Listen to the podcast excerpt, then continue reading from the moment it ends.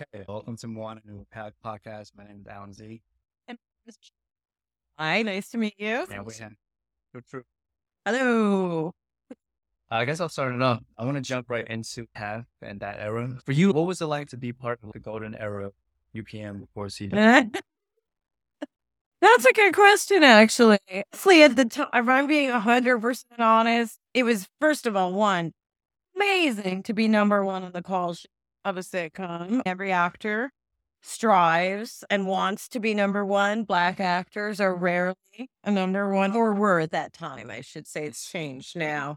So that was fantastic. And I love being silly and entertaining people. Um, he, the second part is though, I came out of the 90s from doing movies. And back then, TV and movies were super separate. One was more prestigious than the other. It doesn't really matter because they were all the same. But that was my first real foray into doing television. And so to be able to do it and be number one on the call sheet was amazing. That said, I feel like UPN, CBS owned UPN, uh, and I think they treated us like a second stepchild, to be 100% honest. That's my truth about that. They paid us less, they gave us less attention, less press. And sometimes it seemed like we were an afterthought. Mm-hmm. But like a lot of networks, you you know, they built their network up on the backs of black people, just like WB Right. had done when it first started. So it made sense and all folded into WB Mhm. at a certain point. But I did say, oh, I get it. It's the end of us and the beginning of pretty white teenagers. And I was not wrong. yeah. So you, But there is a little more diversity on those shows now, at least. So it's not just sidebar to that. I know you mentioned movies, so I wanted to jump into your film career. So the CB4 being like one of the rings, could you walk us through how you met Chris Rock and how that led to your audition? Oh, you know what? I did have a leg up in the actually. I'll fully admit this, but uh, I met Chris Rock because I was working as a dialogue coach with Raven-Symoné. Right after the Cosby show ended, Raven-Symoné was doing her own new pilot TV show. It was filming on the Saturday Night, Live soundstage because they were off for the summer. So uh, I think the first time I met Chris, I had these two little children that I was dialogue coach, Raven and the other boy on the show. And and Chris just happened to be stopping by and he said hello. And so that's how we met. Now that's why I say I had a leg up, right? Because if I just auditioned for it Yeah. without meeting him, would I have got it? Maybe, but maybe not. But also, I bring that up to say life is random. You never know Yeah. where you're going to meet someone is the truth and how you respond to them in that moment is probably I was probably nice to him and so he went oh okay we'll read her for this movie whereas a lot of times people meet strangers and maybe they're a little like gruff with them Yeah, or this or yeah. that and you never know here's my thing you just never know Right. i'm not saying be nice for the sake of moving ahead i'm saying be nice to everyone because that's how you like to be treated and if some of those people happen to be people who can help you even the better. More the better. Does it, that's That, uh, really the reminds, I don't know if you ever read uh, Michael Caine's book on acting. Well, There's a section where he talks about you have to be nice to like when you're acting 24 seven. So being friends with like the bus driver could lead to something because if you're a dick to him, he could be the cousin of the director of the, and you just don't how. That's very true. Again, I say we shouldn't be nice to people just because they could possibly help us. That's it's very mani- and because that's manipulative, right? Yeah. And we don't want to do that. We want it to be organic. So I would say that I've had luck in terms of that in my career, just organically meeting people, not being an asshole. Which is helpful. Not that I'm not sometimes I am, but generally I like people, you know. So be friendly. And then you just never know. The guy, when I was working on the craft, the guy who picked us up, he was a production assistant. You're the lowest on the totem pole, basically. He was picking us up in his very beat up car, me and Nan. And then two years later, he had an office at Sony. That didn't actually help me. He never called me in. But my point is, what if I'd been a real asshole to him? You're just a PA picking me up. I don't Right. think like that at all, by the way. But I don't, don't take that soundbite and make it sound like I'm an Right. but I'm saying, what if we treated him like a servant instead of a peer? Right. Because for all I know, he might have called me in on his projects and I just don't Yeah. know it because he's all head at the top now.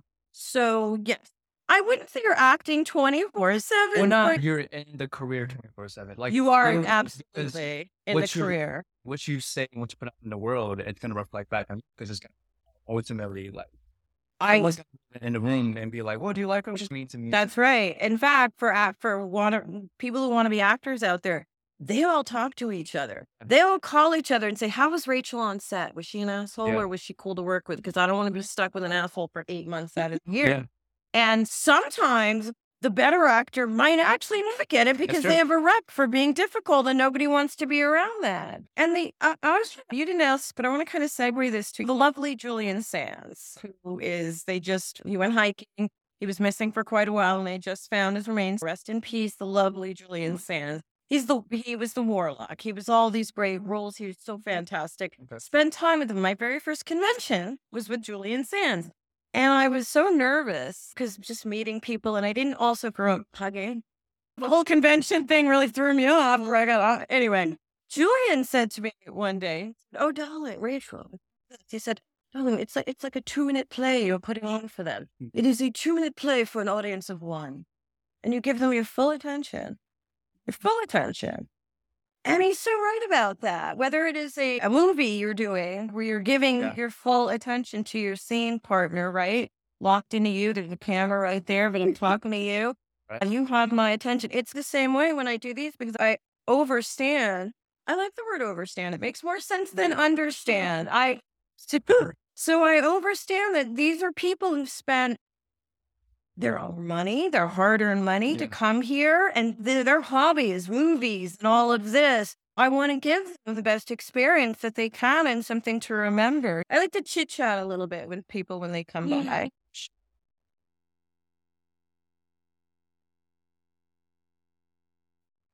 No, I want to. It, it comes full circle. A lot of people and, and just telling me, twenty true calm. And so I want to. It wouldn't. Bullshit story. A couple of thanks for the question because a couple of reasons. One was I I've always loved and utilized tarot as a way to therapize myself. I call it on the back of the box a shrink in a box for a Mhm. reason because it's such a great tool for that. It's something I was introduced to at eight years old. A friend of my parents came over and they gave me a deck. And I was looking at the images on the deck and I went, I wait, I know this. And then I circled back to the books that I pulled down from my father's library, and it was Carl Jung's Man and His Symbols and Nietzsche's Beyond Good and Evil. Those are the two books when I was in foster care from zero to nine, uh, zero to four. When I went to go live with my dad, those are the two books I pulled down, and I would die mostly for the images, right? Of mm-hmm. course, but I could read at that age. But I was probably just looking at the images. So when I got the tarot deck year a few years later, I went, well, this is what they were talking about in that book. Yeah. And this is a language I could learn to understand, is what I mm-hmm. realized with tarot. It was just a passion of mine through most of my life, and I used it to self soothe and calm myself down in moments where I was like? Which is a lot of the time. So it was a tool for me. And so I decided to write the book. It just came up organically. And the way that we structured it, it's a how to. So it explains to you how to do tarot and it goes through the interpretations of all the cards. Then it also includes 22 personal memoirs that match up with the 22 major arcana cards. There are 22 main cards in the deck that are about big life things. The rest of the cards in the deck are more day to day things. So I have an es- essay for the big life things. And as I was saying downstairs, lit- some of the essays are like, it was great and I just had fun. But most of the essays are literally me filleting myself and saying, here's where I messed up. Here's what I learned. And here's how I used tarot to help me. Because if I'd written a whole bunch of essays going, and then I went to the Vanity Fair party and danced all night.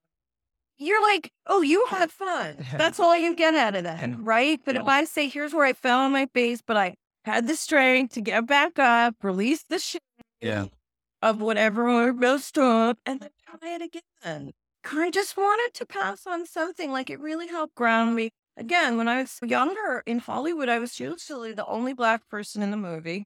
only me by mm. myself, no allies, even if they they were not mm. having a tool like tarot that I could go in my trailer and just go, "Oh, okay, and use it to settle things out. Because yes, can you use it for um you you can use it to develop, develop your intuition too. Absolutely. And by that, we all have gut intuition, right? Our ancestors had gut intuition. Oh, there's a behind me. That's all it is. And I love that you're asking this because when I first was talking about tarot, a lot of my peers, especially my black peers, were like, Tarot, no, you're the devil. And I was like, I hear you, but that's a real 1950s outdated white man's view. Forgive me, but that's my truth that of what it is. And also religion, which is a beautiful thing, has also been used to yoke and control black people for mm-hmm. quite a while. Uh, I will let you all fill in the rest. But my thing with bringing it out was I know that a lot of my peers in Hollywood are going to judge me and make fun of me and mm. all of that for it. But I don't care. Who I care? This is my passion and it's helped me. If it helps one other person out mm. there, then it's worth. And it, and it has. I've gotten great response for it. I'm actually I'm working on a second book that I just sold it to Hachette. And it's going to basically be a handbook. This is the, the name right now. It's not going to be the official name. Handbook for the highly sensitive. A lot of us are highly sensitive or we're empath, right? Yeah. It's another book of essays going through my experience with that, but also it'll have like workbooks, things in there for people to, to develop. Because I think being being highly sensitive, you can feel like you're burned, being burned, burned all the time when you have sensitivities. It is a little bit about learning to control that because as they see, a lot of young empaths who come up to me, they're like, I'm an empath writer. This person And right, the anxiety, first of all. But second of all, these motherfuckers aren't going to change. It's us who have to use whatever tools we have, whether it's tarot or church or whatever it is, Yeah. to get that strength in ourselves. But other people aren't going to change. And that is a little controlling of us to want to say, you must think like I do, Yeah. right? But the anxiety levels among young empaths are very overwhelming. So that's something I'd like to help people through. And I'd like to I'd like to write the book that I wish I had when I was younger. Ask them about that, like see a child and finding tarot and find for himself and just seeing the black one first. But so I know, and listen to a call them. I love that you were open given. But what I need to, I was still like that. Sometimes I have people told that's what I, I a thousand percent understand that. But as I always point out, they're paper cards printed in China. So magical. The magic is in what that image unlocks. Is what Yes, it's the experience of the reading too, but it really is what that image unlocks in you because we, in an, an image is going to be what it evokes in you. On a visceral level, it's going to be completely different than because your experiences are different, and I'm going to see something different. That's the actual magic. To me, that that doesn't have anything to do with God, the church. Also, if you look at most tarot decks, including mine, allegory in there. Yeah. A lot. The Tower of Babel is the tower card, building yourself on a full foundation. And hubris, mm. wanting to build a tower so high you could talk to God. And God was like, fuck your tower. And then also, I'm going to make you speak different languages. That's where the word Babel, Babel comes from. I'm going to make you speak different languages so you can't communicate enough to build a tower. So anyway, I think if people were educated about this stuff, they would understand. But I also understand, I think tarot is not for everyone, right?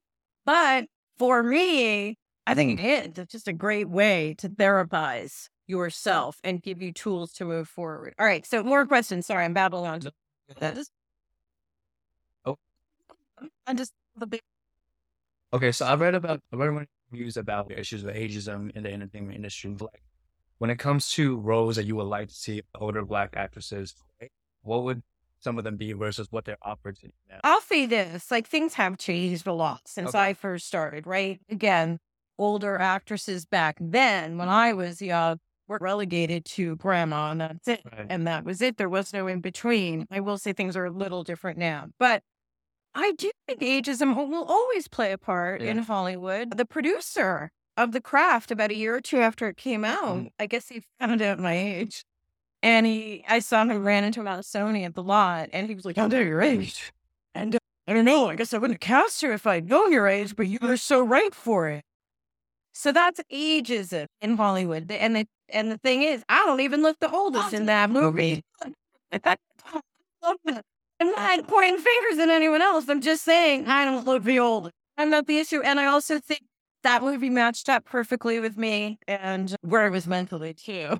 I've been a little silly. And so being able to play a little younger and look at those experiences I had mm-hmm. through a new lens. As far as roles I'd like to see older play, just anything, just not being relegated to a non-sexual, non-alive person who was oh, oh, little Timmy, here's your thing. I'm just the grandma. I'm just a, I have.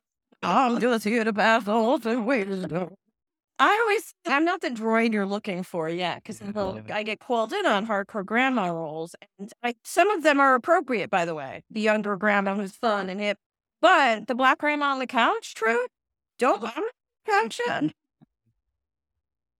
So I want us to be able to play anything. I want us to be able to play the president. I want us to be able to play the bus driver as well, but I want us to play all different sides. Just like I'm sure, and this is a conversation for another day, but I talked about this upstairs. I grew up on John Hughes movies, right? Which were all white, yeah. except for the one Asian character, and his ethnicity was literally the Joe. His name, his it was insulting. It was blue. so. My point is, moving forward out of that, and that was a big deal that that one Asian character was even in that movie, right? Because yeah, but it's definitely my people back. Like that's so it might as well not happen. That's right. Yeah. So my point is, whatever. Group, but whatever yeah, group we are, I want to see more story right. of your upbringing. And I don't even mean they have to be Asian specific. I mean, right. whatever your upbringing was in America at this time period with specific to Mm-hmm.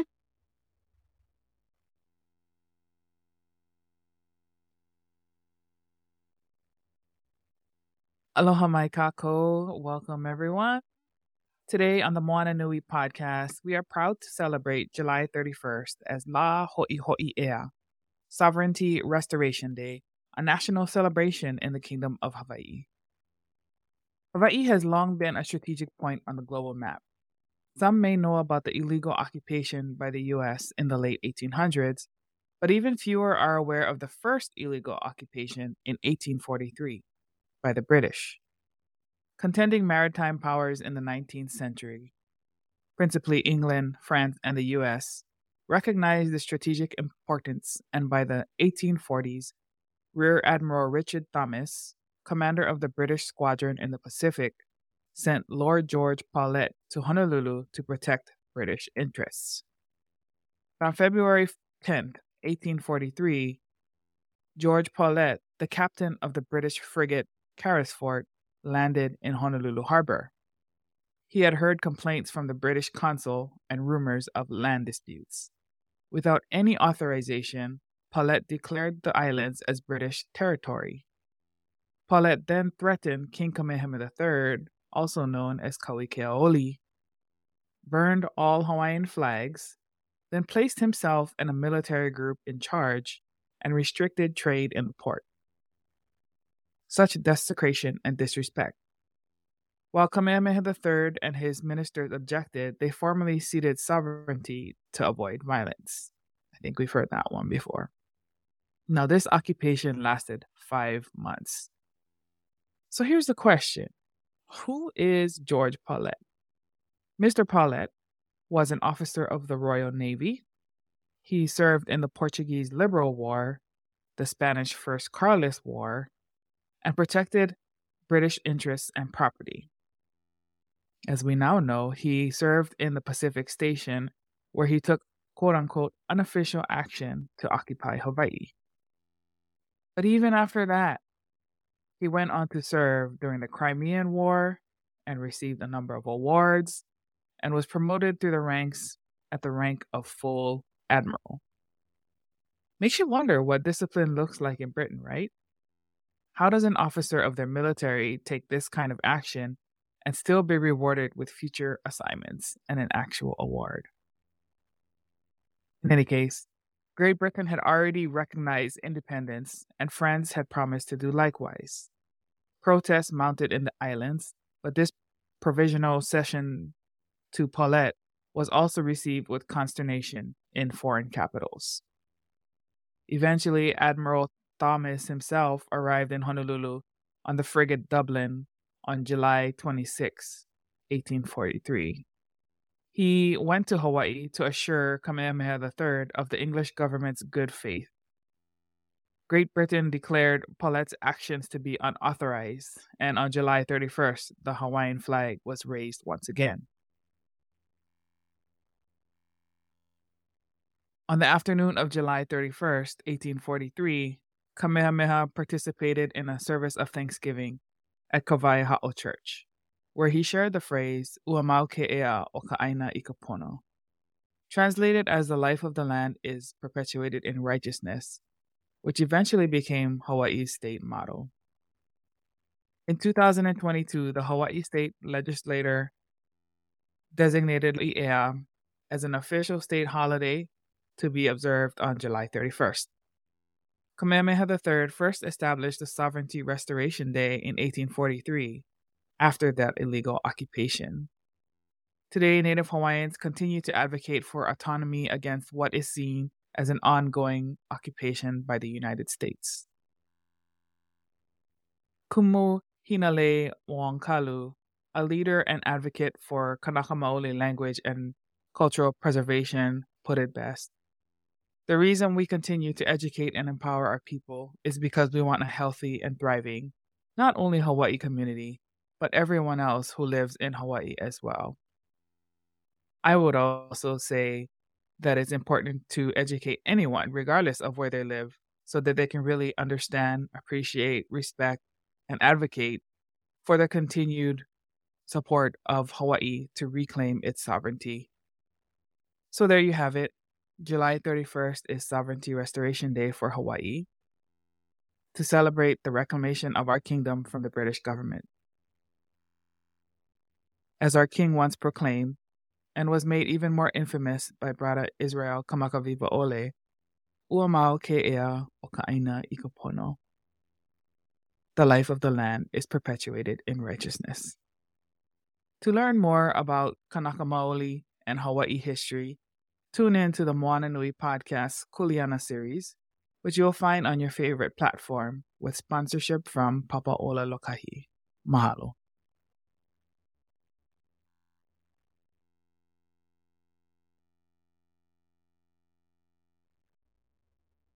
Hey, my name is Alan Z. And my name is Jei. We have a special guest today by the name of Karan Ashley. Hello, guys.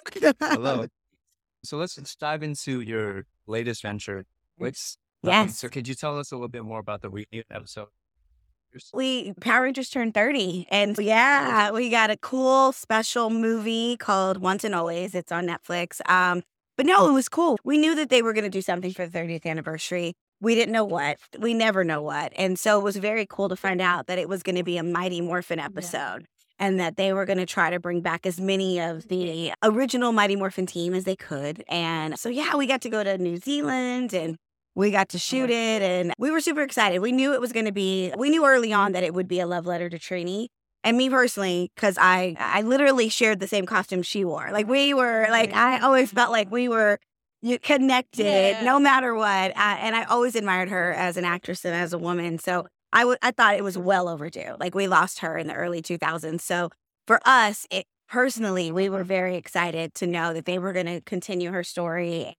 We didn't know about her, them introducing her daughter until way later, Mhm. but it was just really cool that they were going to do a whole episode dedicated to her. Wow. Yeah. So I want to go into your musical background. Yeah. tell us a little bit more about Crush and the things you did for Mhm. prior to Power Rangers. I know. People think uh, my life started when I got on Power Rangers. It did not. my You were- were career. born and you were yellow. Yeah, that's it. That's it. I know. I hate to break it to you, but yeah, I was in a group called Crush. We were mm-hmm. signed to A and M Records. We were actually signed to Jimmy Jam and Terry Lewis's actual label under A and M, and it was great. I always tell people that's what got me ready for like the world because that was where my work ethic was established. Like kids will go to cheerleading practice or soccer practice, and I literally had to give up soccer because I was in Crush. Mhm. So any spare time we had, weekends were always spent rehearsing. But that kind of got me ready. And it was funny when I was auditioning, I had to do, you had to be, for Power Rangers, I had to do either a dance routine, martial arts routine, or a Mm. gymnast. You had to be either one of those things. I was a dancer. And I knew walking in when they said, Oh, you got to do a routine. I was like, Oh, I got a routine. I didn't even have to rehearse because I already had one in my brain. I, I had been dancing for years. Mm. So I always said that Crush was my, I guess if you have college, that's your getting you ready for that Yeah, big yeah. job. Yeah, that was my college experience. And then, but yeah, I was in Crush from when I was like 12 until I was like 18 years old. You still, would you still want to do music? You know what? I we talk about it. And Yeah, I see yeah. my friend Christy. She's with me all the time. We talk about it all the time. And I don't know, I, I never say never, but I'm pretty sure we'll probably one day get back in the studio. Yeah, it's just it, it'll just be nice. I think it would be cool if we did it for the right time, the Yeah. right project, and we could really do something like that. But yeah, who knows? The fact that like just had a reunion special. Yeah, you guys could have- Yeah, if I could go back to Power Rangers 30 years later, I could go back to Yeah. Crush 40 years later Yeah. at some point. Yeah. maybe 50, maybe it'll be the 50th anniversary of Crush. Yeah. We'll do it. We started when we were super young, so that's actually not that far away. I wanted to dive into your business ventures. Yes. Could you tell us a little bit more about Ranger Stop? And Yeah, you guys know we do tons of cons. I've met you guys at cons, Yeah. and Yeah. we travel the world. It's the coolest job I think I've ever had is doing comic cons. But I was 15 years into doing, or not even 15 years, probably like 10 years into doing cons, and I was like, we have no skin in the game. We own nothing. We just go to these shows, we make money, and there's nothing wrong with mm-hmm. that. It's all great. You see, there's tons of vendors, tons of artists. We all do it. But I thought we have enough business savvy. We know enough people that we could do our own con. Right. And we also know how, like when we've gone to cons, how great we've been treated and how terrible you've been treated. And it's just Mhm. basic stuff. It's travel, hotel, and you just take care of them while they're there. You feed them. You got to feed the actors. so I was like, we could totally do that. And our friend Mike, he was actually already doing his show at, in Orlando called Ranger Stop.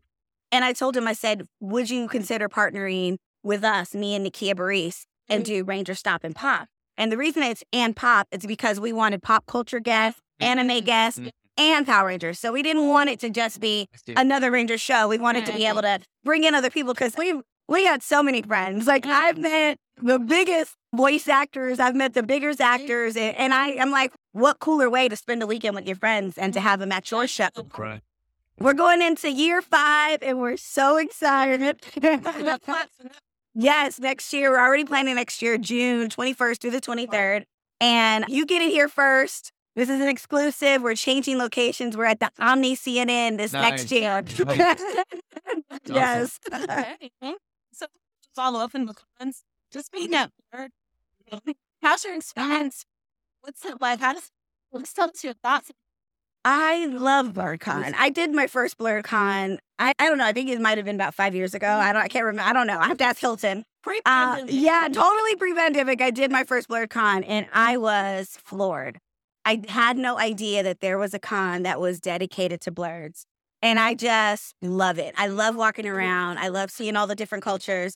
I love seeing us have fun because if you go to other cons, you know, we're a minority in those scenes. And so, not that we're not there, there's not many of us. Right. And so, this world, I feel like eh, one thing I love about a con just in general is that the weirder you are, the cooler you are.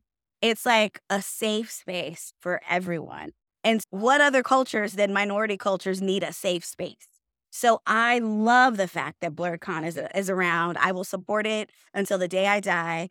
I just love the fact, I just love looking around and seeing all of us in costumes and seeing us dressed and having fun and every party. I mean, there's a, a cookout. There's like people, I mean, you get fried fish, you get fried catfish at BlerDCon. Damn. Like, So that's the thing. I just love the cultural diversity and having a show that is dedicated to Black nerds. Uh, and then a follow up question that is just talking about the industry with my so. What other hell you like to see media like this when we are the heroes? All of them. Every character, every position. I, I just feel we've seen it so many times. There'll be a movie. You get a breakout movie with a full black cast and or uh, if Crazy Rich Asian, and then they, it never you never get another one. But they're mega hits, and I don't understand Hollywood. I thought Hollywood, if nothing else, they were greedy and they wanted to make money, and it's always about money. It's always about the deal. So I don't understand how they have it. And it just really has to break down the fact that I don't know what it is, but there, I mean, we know what it is. But I, we, if you want to call it that people have said, oh, Hollywood's racist or whatever. You got to think about if you don't want to make money and you know that these shows and these movies and all of this creates a huge revenue for their studio, and then you still don't do it, and you can imagine a dinosaur flying through the air, but you can't mm-hmm. imagine, you know, a multicultural cast. You really have to, Hollywood really needs to take a look in the mirror Yeah. because for me, I think that we should do it all. We have, we should be in every role, in every genre. And Yeah. the 30, the power are still so like in this and we're a part of culture. you know, Thank know, and you. Inspire and especially all the 30. So, Yeah. let's continue to have, like I said, more things. you Yeah. You know, I- yeah. black women. In the- Yeah. And that is like what we want to continue to see. more. So Yeah. Yeah. And that's the thing. I just, I know that Power Rangers was almost 30 years ago, but it's, we were doing, I felt like that show was so far ahead of the Yeah. curve. Every single kid has had someone look like them Yeah. be the hero. Yeah.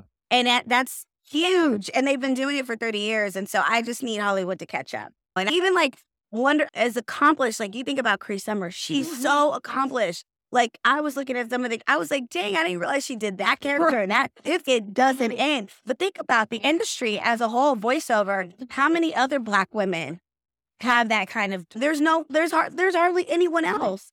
So it's every industry still needs work. And hopefully, with us doing this and, and, and shows like BlerDCon being so successful and different movies coming out, hopefully that one day it'll change.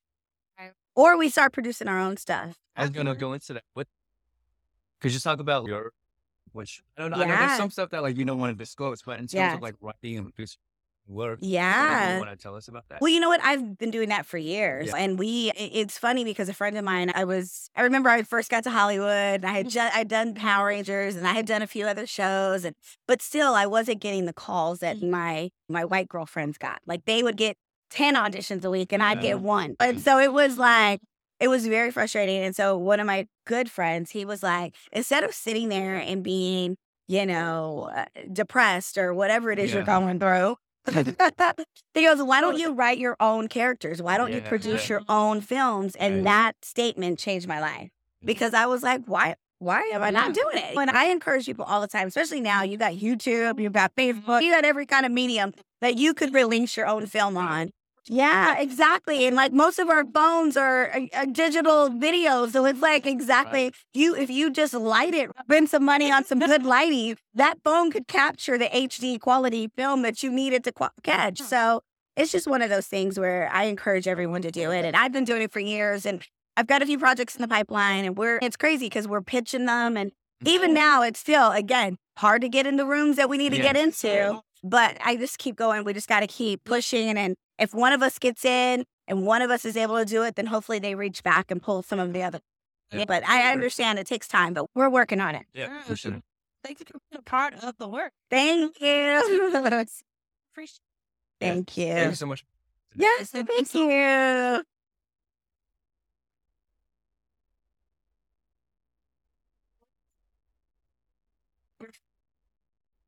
Yes. Yes. Oh. Alright. Uh, oh.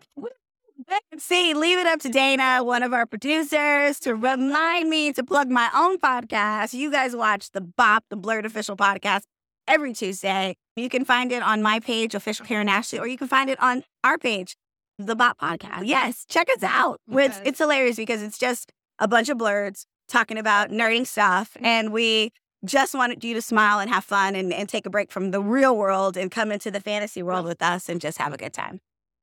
Thanks. Check it out.